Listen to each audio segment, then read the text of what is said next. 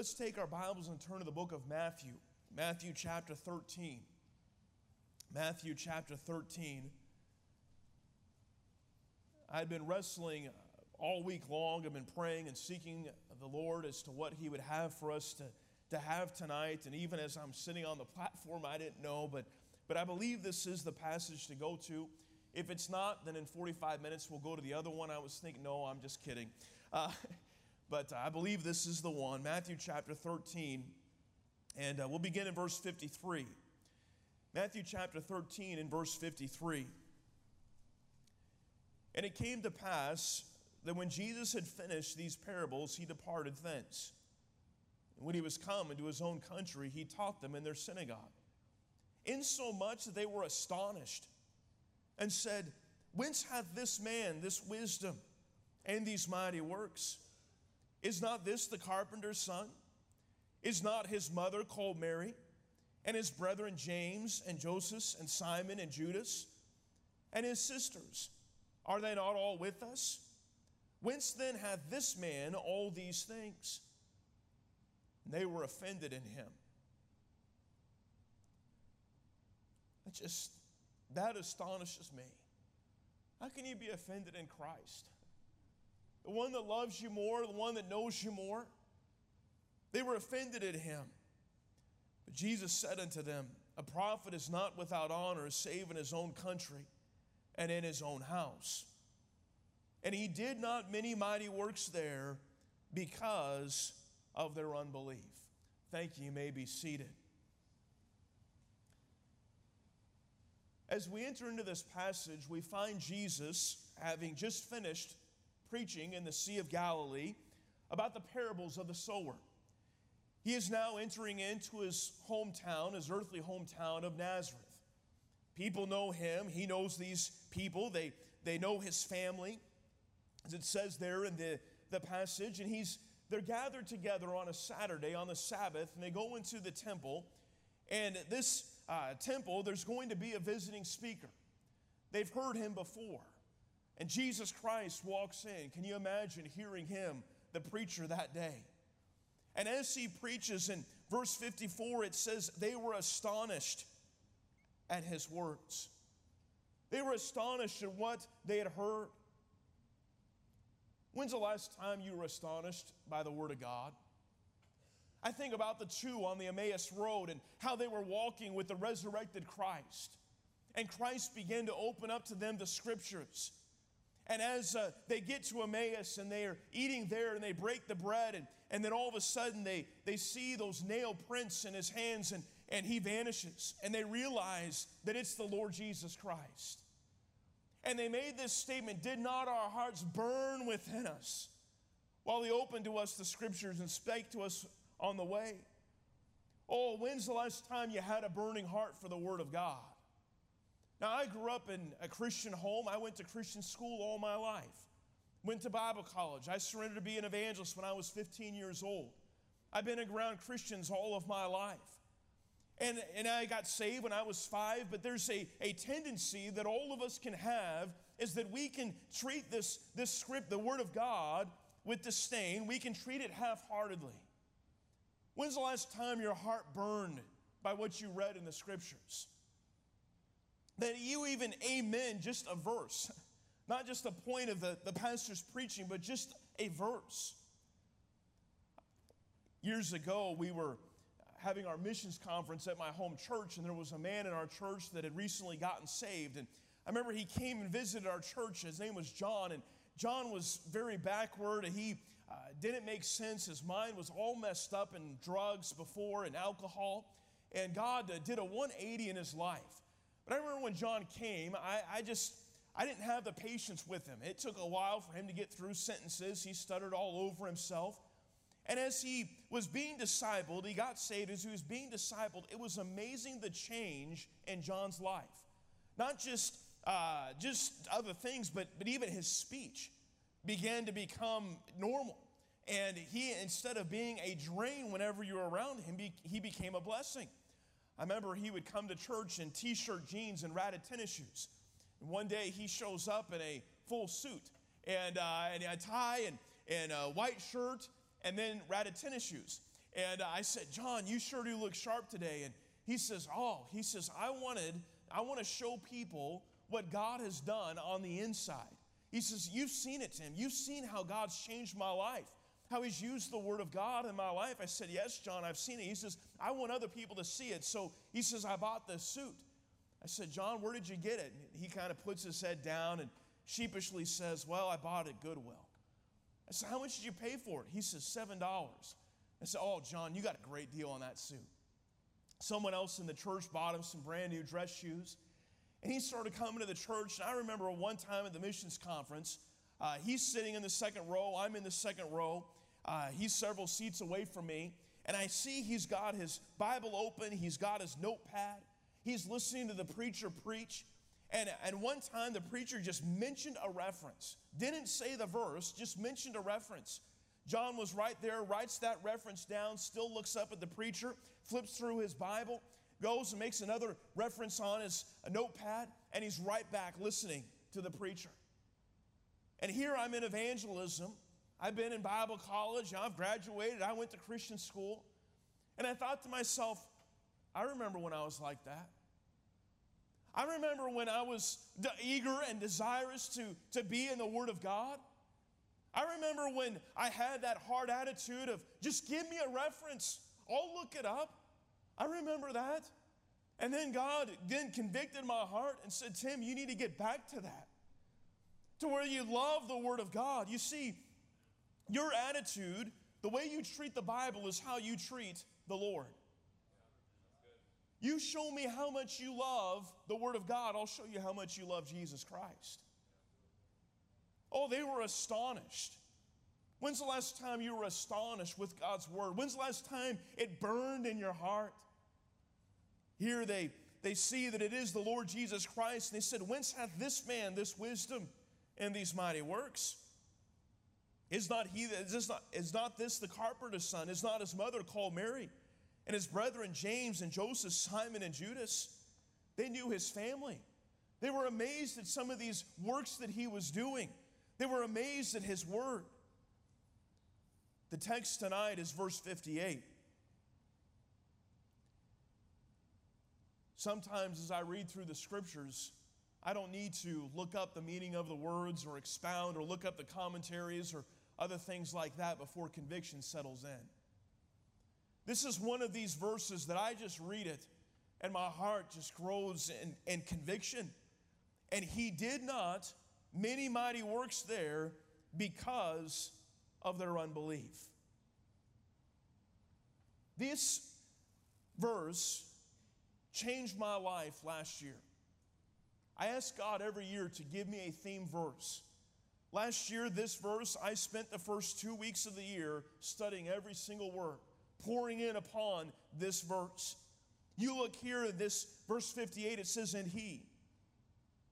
These two letters formed in this sentence represents the God of eternity, the creator of the heavens and the earth, the one by whom all things are held together, they consist, the God of all ages the King of all kings and the Lord of all lords, the one who every knee will bow, every tongue will confess that he is Lord. This is Christ.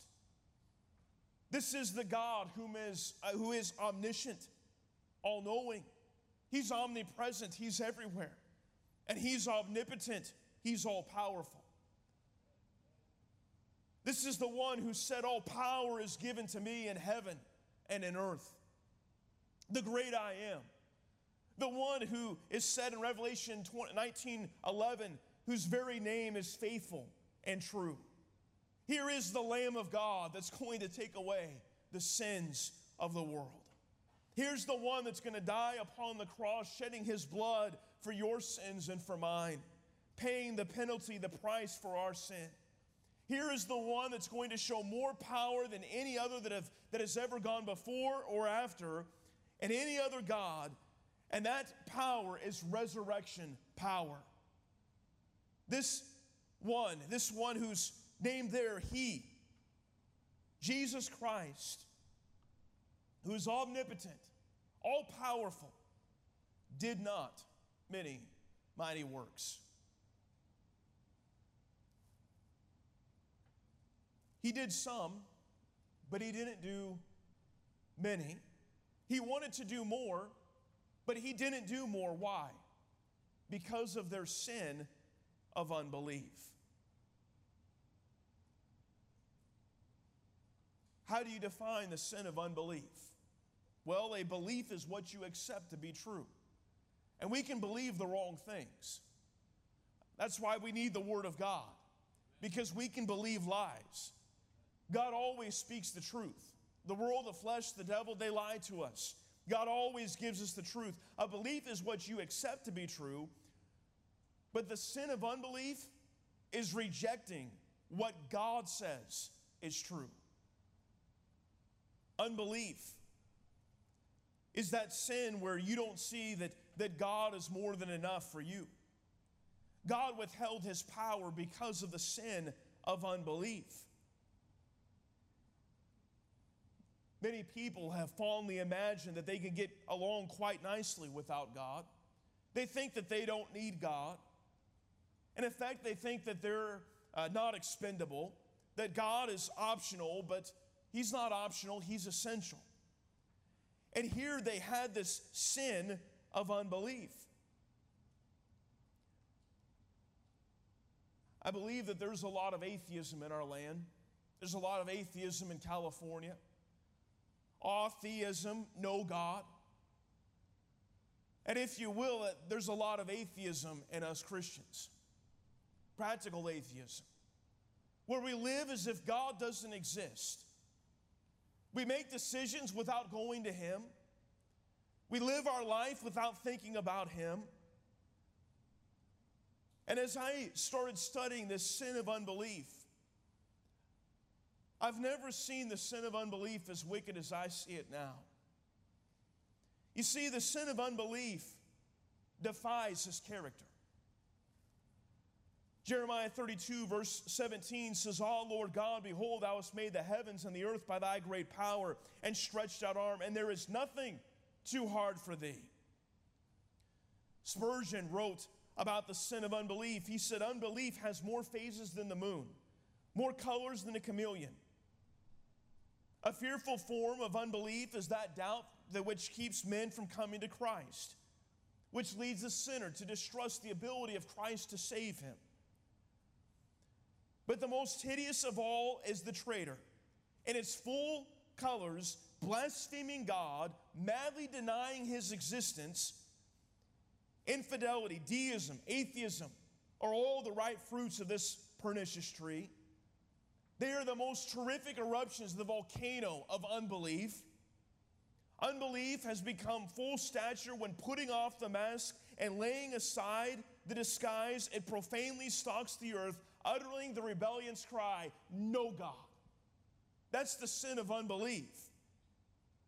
Striving in vain to shake the throne of the deity of Christ by lifting up its arm against Jehovah. And in arrogance would snatch from his hand the balance and the rod, rejudge his justice, and be the God of God. That's the sin of unbelief. You say, God, I'm, I'm not going to do what you have told me to do. I know better than you. God, I know I have more wisdom than you do. I, I can't trust you, God, but I can trust myself. It's a direct blow to his character. Spurgeon went on to say, Is it not a sin to, for a creature to doubt the word of its maker? Is it not a crime and an insult to the divinity for me and Adam, a particle of dust, to dare to deny his words? Is it not the very summit of arrogance and the extremity of pride for a son of Adam to say, even in his heart, God, I doubt your grace. God, I doubt your love. God, I doubt your power. He said, Oh, sirs, believe me, if you could roll all the sins into one mass, if you could take murder, blasphemy, lust, adultery, fornication, and everything that is vile and unite them into one vast globe of black corruption, that would not even equal the sin of unbelief. Oh, it's a direct blow against his character. but then it dishonors his glory. It robs him of his glory. You see, Christ wanted to do many mighty works there. Why would he do the many mighty works? To glorify the Father. You see, your life and my life is about the glory of God. Ephesians chapter 3 and verse 19 or verse 20 says, Now unto him that is, e- that is able to, ex- to do exceeding abundantly above all that we ask or think, according to the power that worketh in us. Our God's the God of the impossible. He goes beyond what we can even ask, what we can even think. But why would he do these things? Verse 21 Unto him be glory in the church by Christ Jesus throughout all ages, world without end.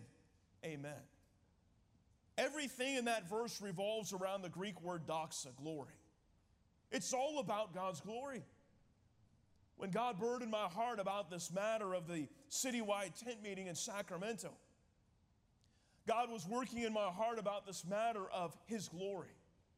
One pastor told me, and I, I have so much respect for this pastor, he says, Tim, I think we need it in West Sacramento because the purpose of this is to start a church, and we don't have any churches there in West Sacramento. And I didn't want to rebuke him. God would already, was already working in my heart, but the purpose of this meeting is not to start a church. Now, God may want to do that. That may be a fruit of it. But the goal of the meeting is the glory of God. He called me up two weeks later and he says, Tim, I'm wrong. He says, God, show me. It's not about starting a church, it's all about Him, it's about His glory. I was listening to an evangelist tell the story of George Mueller. George Mueller was greatly used of God to help uh, uh, thousands of orphans. He didn't ask anybody for anything. He just went to God for his needs, and God did incredible things through his life. If you ever get a chance to read his biography, it's just tremendous, be an encouragement to you. I was listening to this evangelist tell about George Mueller, and he said George Mueller didn't start the orphanages because he was so burdened for the children. He started the orphanages because he went to God and he says, God, there is a spirit of atheism that is prevailing in our time, and I'm asking you to do something through me to dispel the atheism. Wow. And oh, how God exalted himself through that and continues to do so. I said that's the purpose of the tent meeting. What, it's God's glory. And I believe so many times we're, we're seeking for the wrong things. We think about revival. Well, what's, what's the goal of revival? A lot of people would think, well, the goal of revival is so that we can have uh, increased attendance at church. So we can have uh, uh, more uh, children riding on the buses, so that uh, you know we can have all these other things. But no, that's the fruit of revival. The goal of revival is God Himself. Psalm 85, 6, Wilt thou not revive us again that thy people may rejoice in thee? The goal of revival is to get to God. And when God sends revival, it's not just to get you back to where you were at in a previous time in your Christian life. No, He wants to take you even further and closer to Him. All the intimacy, the, the oneness that He wants to have with you and with me. As I said in the beginning, I believe many times God's tried to send revival to America. He's tried to send revival to your heart and to mine, but we have quenched it. We've quenched it by our sin of unbelief. Unbelief dishonors God. Every other crime touches God's territory, but unbelief aims a blow at his divinity. It denies his goodness, blasphemes his attributes, maligns his character. Therefore, God of all things hates first and chiefly unbelief wherever it is. You see, faith fosters every virtue, unbelief murders every one. Thousands of prayers have been strangled in their infancy because of the sin of unbelief. Many of praise would have swelled the chorus of the sky, but it was choked out by the sin of unbelief. Many a man would have been a missionary, would have stood and preached his master's gospel boldly, but he had the sin of unbelief. Unbelief robs God of his glory. His unique excellence is tarnished in our view. He becomes in our mind no better than the creatures that He made weak, untrustworthy, unloving, unkind, and unwise. To reject the truth of God is to believe the lie. This sin of unbelief is the root of all sin. You can boil all of sin down to two different categories pride and unbelief. Hebrews chapter 12 says, Wherefore let us lay aside every weight and the sin which does so easily beset us. In context, Hebrews 11, the great faith chapter, the sin is the sin of unbelief. Now, I believe that every one of us have something that we struggle with, that we uh, have a, a tendency uh, uh, to fall to. One of mine is fear. Uh, I've had so much fear throughout my life. I, maybe it's part of my, t- my name, Tim, timid. Uh, I've been shy and quiet and all of that. And God's done a great work in my heart when the matter of fear. Someone says, Do you get nervous when you get up to preach? And I said, Not anymore. It's kind of mind over matter.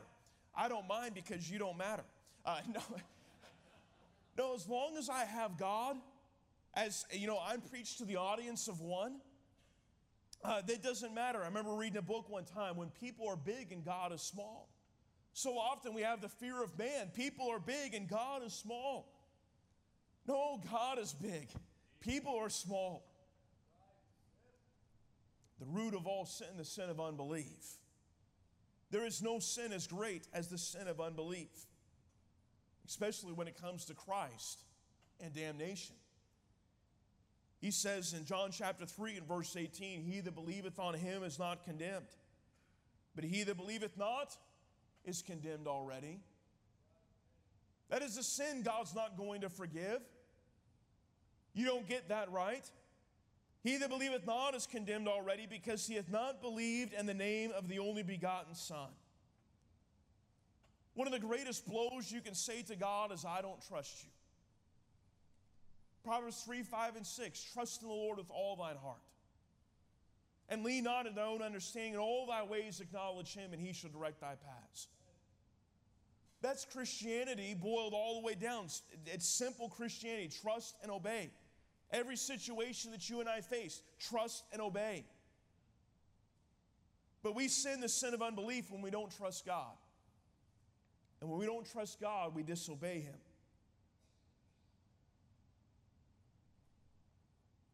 So often we have the sin of unbelief in the matter of what, how bad our sin really is. We don't think that it's all that bad. I believe that many times uh, the reason why we have a problem with sin is because we love it too much. There needs to be a holy hatred towards sin. We need to call our sin as God calls it. Treat our sin as God treats it. Hate it like God hates it. Believe the things that God has said about sin in our lives. Nothing has done more damage, has hurt you more, has cost you more than sin. There is nothing worse than sin. You know what the sin of worry is? Emotional atheism. It's pretending like God does not exist. Now, many of you have gone through circumstances far more difficult than I've ever gone through. But I'm here to tell you that God's bigger than your circumstance. And I don't know how bad or how big your circumstance might be, but God is bigger than it all. Worry is emotional atheism, acting like, like God does not exist. We often think that our circumstances are bigger than God, our problems are bigger than God. Our city is bigger than God. Our state is bigger than God. Our country is bigger than God. It's almost like we're saying to God, God, you lied when you said in Isaiah chapter 40 that the nations were but a drop in a bucket compared to you, because God, California is so much bigger than you. San Leandro is so much bigger than you, God. You can't revive it. How many times I've been in some churches where a pastor has said to me, uh, I, God can't revive this town, God can't revive this church. I remember preaching a couple of years ago in a church, a small church in a small town, and I was telling a story of how God did a reviving work in a small town in Kansas and, and just, just exalted his name in that town. And the pastor got up and he said, Now, how many of you, when Brother Schmidt was telling that story, you thought, well, God can't do that here? And about half the congregation raised their hand. The pastor later on confessed to me, he says, Tim, I had my hand raised because I was thinking the same thing. You know what that is? That's a sin of unbelief. Now, God was working in my heart about this matter of the sin of unbelief. I'm an evangelist. I've known this call uh, at evangelism since I was 15 years old. I live in California. How many evangelists do you know of in California? You know John Getch, uh, and then there's another one, Paul Mershon, and then myself. My heart's desire is out west. I love California. I want to see God do a great work here. And, and I, again, I believe God is on the move. But I'm trying to figure out the finances of the evangelist. My wife has worked a job for the last 10 years for 7 Up, and so it was a great help to us. It was a, a life support as we travel in evangelism. But, but as I've, we've continued to grow, I've been more gone without her, and I need her. Uh, we're a great team together, and, and uh, the Lord was working on my heart that I need to break off the job, need to step out on faith. I said, God, it seems impossible. California is so big, it's so expensive, and, and all of these things, all the evangelists are back east, and I was pouring on the sin of unbelief. I was praying with an evangelist friend of mine, and God changed my life during this prayer time, and he he uh, was asking me uh, some kind of personal question. I said, The greatest thing that I'm struggling right now is the sin of unbelief. And he, we, we began to pray, and he started praying with expectancy like God was actually going to provide for us, like God was going to open the doors, like this was actually going to happen. And that whole thing just changed my life uh, as we prayed there. And this matter of the sin of unbelief brings conviction to my heart. But I remember when I was sitting in North Carolina in the room where I was staying, and I parked on the word there. Here's the town of Nazareth, Christ's hometown. He wants to exalt the Father, but he can't. He passes on because they have the sin of unbelief, and he goes to another group of people where he can glorify the Father and do the many mighty works. He passed on that town. And I remember sitting there uh, in that upstairs bedroom and uh, looking at that word there, and the Holy Spirit spoke to my heart and said, Tim, I could pass on you. I don't have to use you. I want to use you. But you stay in your sin of unbelief, I'm going to pass on you. So, God, I don't want you to pass on me. I want to be used of you. I don't want to, to, the Lord to pass on me. God, I confess my sin of unbelief. You're bigger than my circumstances. You're bigger than all the, the things that I'm pouring and all these impossibilities. So last year we broke off Megan's job. And God has provided all the way. He's opening up doors. It's incredible. Can God be trusted? Oh, yes. He can be trusted. I wonder how many times I've limited God, what He wanted to do because of my sin of unbelief. I was in a church last year, and first time I had preached in this church, and it was about a three or four hour drive to where we were staying, and and we uh, were there, the, had a busy weekend, and, and I was just kind of tired. It was Sunday night. We get to the church, and uh, Megan and I are praying in the car, and, and uh, my attitude was, I just want to get back home. I just want to get back to, to bed. I'm, I'm tired, and, and I just want to get this service over with. And as I'm praying, God begins to convict my heart. Tim, this is my church. These are my people. What if I want to do more tonight than what you're expecting, than what you're thinking? Tim, right now, you are being lazy, you're being selfish, you're being half hearted. And as Megan and I, as I was praying, I went from praying with my wife to confessing sin. I said, God, I confess to you my sin of laziness, my sin of apathy, my sin of half heartedness. God, this is your church. I've got a message, but whatever you want to do with it. And I went into the pulpit that night, and I don't even remember all that I said, but God just guided the whole thing. He worked in a wonderful way that night. The next morning, I was in prayer and having a deep time with the Lord, and I said, Lord, thank you so much for what you did in that church last night. Thank you for working in our hearts and, and uh, meeting with us and the people. And then the Lord revealed to me, Tim, the problem last night wasn't the church. The problem last night would have been you. How many times I wonder that I have quenched God's Spirit because of my sin of unbelief? I don't want to hurt churches as we go about in evangelism. I want to be a help. But all the sin of unbelief, how much damage it's done. You see, the strength of our prayer life or the lack thereof reveals our sin of unbelief. We must labor to find out what is true according to God and resolutely reject any deviation from it and cling to those things that are true about God no matter what is happening around us. He's still God. He's the same God that you read about in the Old Testament as in the New Testament as he is today. Someday, Gavin Newsom will bow the knee to Christ.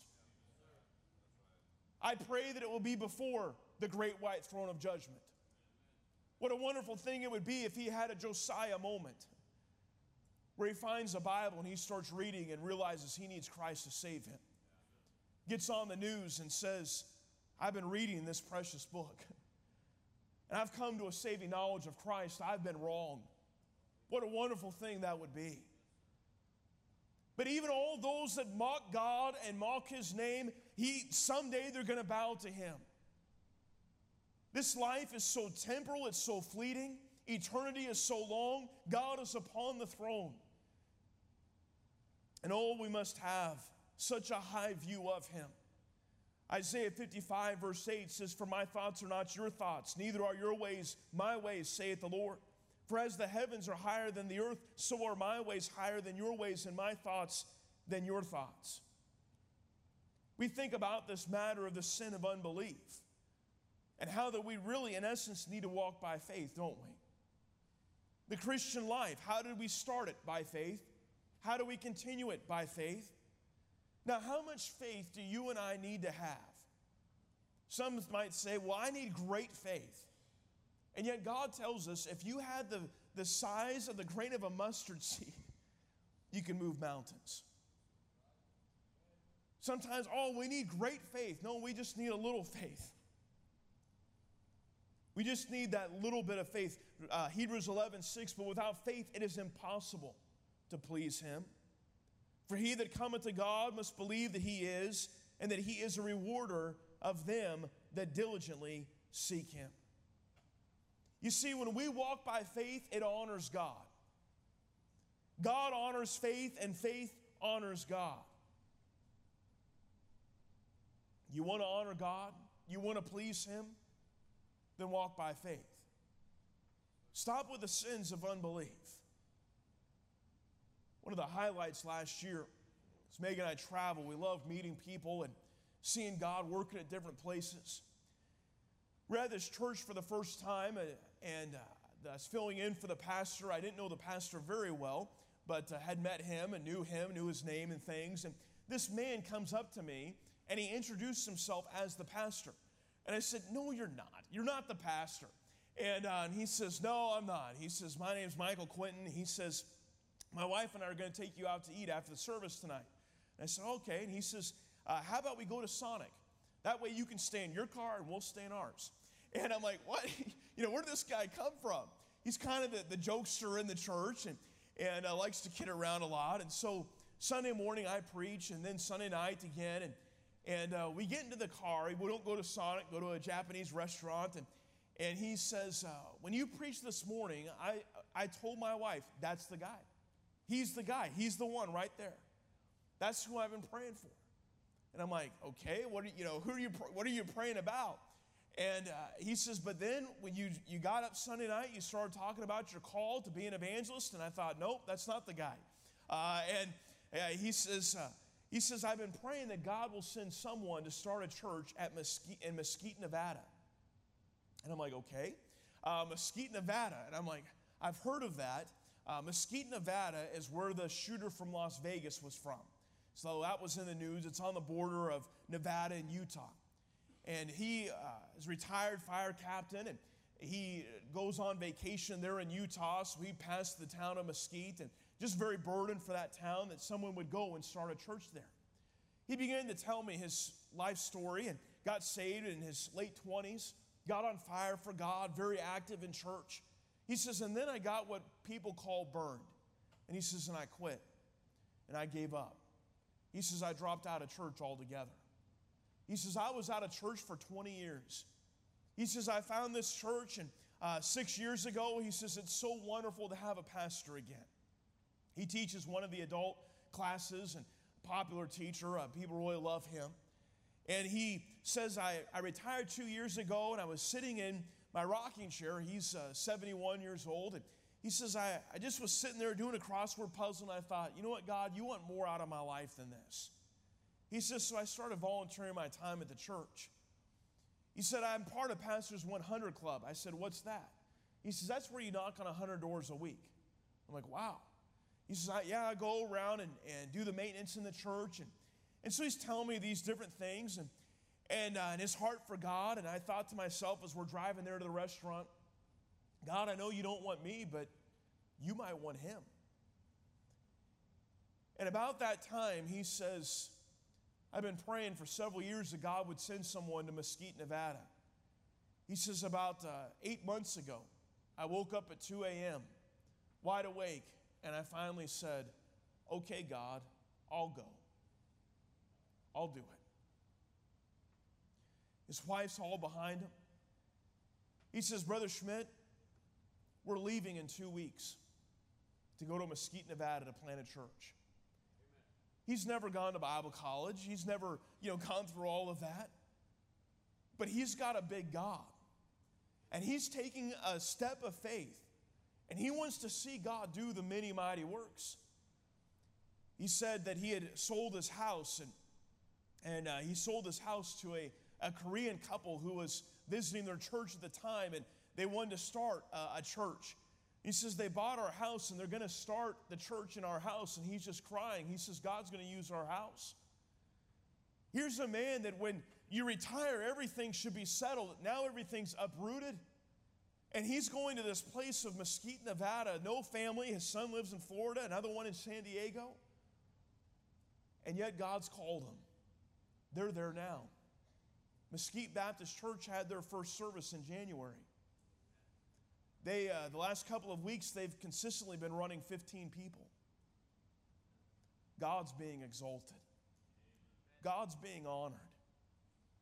You know what? God has done some great things at Heritage Baptist. He's done great things for you, through you folks, but God's not done. He wants to exalt himself more in this place through your lives, at your workplace, in this city. He's a big God. He wants to do the many mighty works. But let's not hinder him by our sin of unbelief. Let's look to the Lord in prayer.